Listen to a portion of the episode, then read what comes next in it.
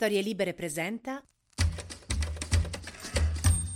29 maggio 2023, io sono Alessandro Luna e queste sono le notizie del giorno.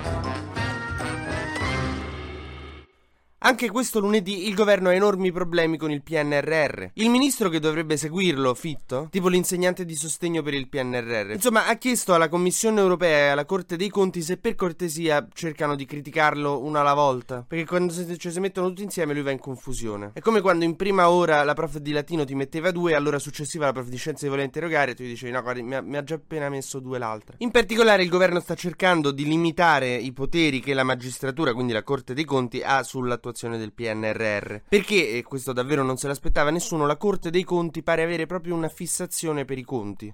Dall'altro lato la Commissione europea sta facendo dei controlli sul nostro PNRR che il nostro governo giudica troppo puntigliosi. Che in effetti l'Europa dovrebbe un po' calmarsi perché è come quando dai 2 euro a un tossico in stazione. Poi una volta che i 2 euro li hai dati tu non hai controllo sul fatto che quei 2 euro diventino un panino o una dose. E tra l'altro è ironico che un governo così contrario alla droga si comporti come un tossico in Europa. C'hai 2 euro per le infrastrutture? Ti giuro che so per le infrastrutture. In pratica c'è una legge del 2009 che poi è stata rinforzata nel 2020 in cui si dice che la magistratura, la Corte dei Conti, svolge il controllo, qui leggo testualmente, sui principali piani, programmi e progetti relativi agli interventi di sostegno e di rilancio dell'economia nazionale. Di base può leggere il PNRR, perché poi questa cosa chiaramente si, and- si è andata ad applicare al PNRR, e può dire che cosa non va, segnalare gravi irregolarità gestionali, rilevanti e ingiustificati ritardi nell'erogazione, insomma può mettere il naso e criticare. Per cui il ministro Fitto, tra la Corte dei Conti che lo critica, critica e la Commissione europea che lo critica si trova un po' come il marito in una commedia dei Vanzina, che c'ha a casa sia la moglie che la suocera. Allora, o porta una nell'ospizio o porta l'altra in tribunale, ma tutte e due in casa non le può tenere.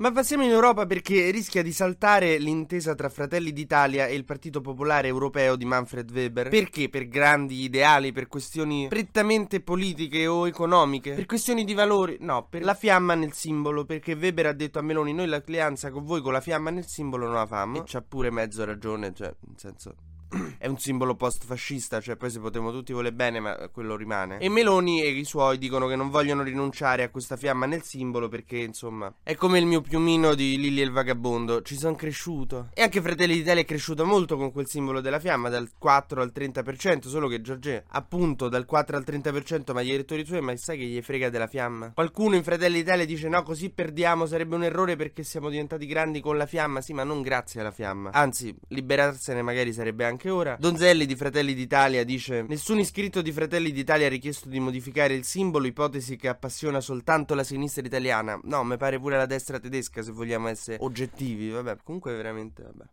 Stiamo a parlare di quello, stiamo a parlare della destra che vi chiede di toglierlo, appassiona solo la sinistra. Vabbè. Weber vuole Meloni però nel suo progetto perché vorrebbe che per l'europea dell'anno prossimo ci fosse quest'asse conservatore popolari, che sarebbe una bella roba di destra-destra. Vabbè.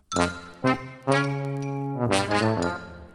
Mentre ieri è stato l'ultimo giorno di Fabio Fazio, c'è stata l'ultima puntata di Che tempo che fa, in cui ha salutato il pubblico e, eh, insomma, per lasciare senza polemiche, ha fatto partire un video tipo di 4 minuti con tutti gli ospiti internazionali che ha fatto in 30 anni arrivare sulla TV italiana. Che per carità è un po' ego trip, però in effetti tu lo vedi e dici cavolo. Cioè, sembrava la sfilata del Met Gala nello studio di Che tempo che fa. Poi, vabbè, eh, era molto di sinistra, sì, ospitava per lo più gente di sinistra, ok, però, raga, cioè, ha portato la la Rai a un livello che mai più. Cioè, questo ha portato Obama, il Papa, Adele e Timothée Chalamet sulla Rai. Adesso io non ci rivedo tanto, che ne so, Zelensky e Travis Scott che vanno da Pino Insegno all'eredità.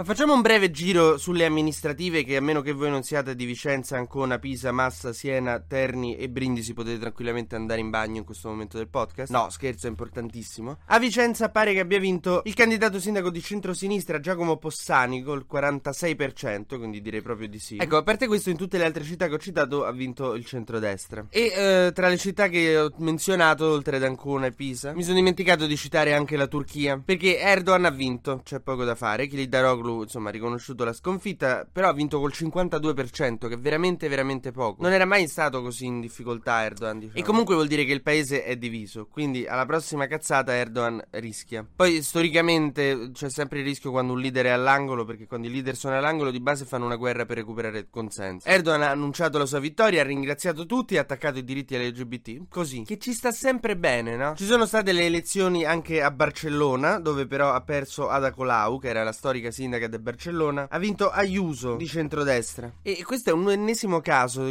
quasi inspiegabile della politica in cui ci sono dei leader che all'estero sono visti benissimo, adorati da tutti, tipo Sanna Mari, tipo come era Ada Colau, appunto la sindaca di Barcellona, considerata una che ha rivoluzionato la città, fighissima. Che poi a quel punto a queste elezioni è arrivata terza, neanche seconda. È una roba strana il popolo e l'immagine che invece c'è fuori. Putin, per non sapere né leggere né scrivere, ha ribombardato Kiev con decine di droni. 58 dei 59 droni però sono stati abbattuti. Però questi continuano giustamente a dire ma perché dobbiamo vivere con questa paura? Mentre per l'alluvione in Emilia Romagna si sta pensando come commissario, visto che Bonaccini non piace a Salvini, di nominare, eh, tenetevi forti, il generale figliuolo, quello che ci aveva gestito no, tutta la, la, campagna vaccinale. Il generale figliuolo è stato deciso dal governo che dovrebbe poter andare a fare il commissario in Emilia Romagna e dovrebbe iniziare subito appena i tecnici di Palazzo Chigi si ricordano in quale armadio era stato poi rimesso.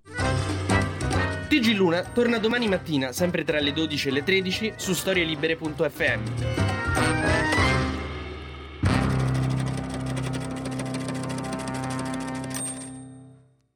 Una produzione storielibere.fm di Gianandrea Cerone e Rossana De Michele.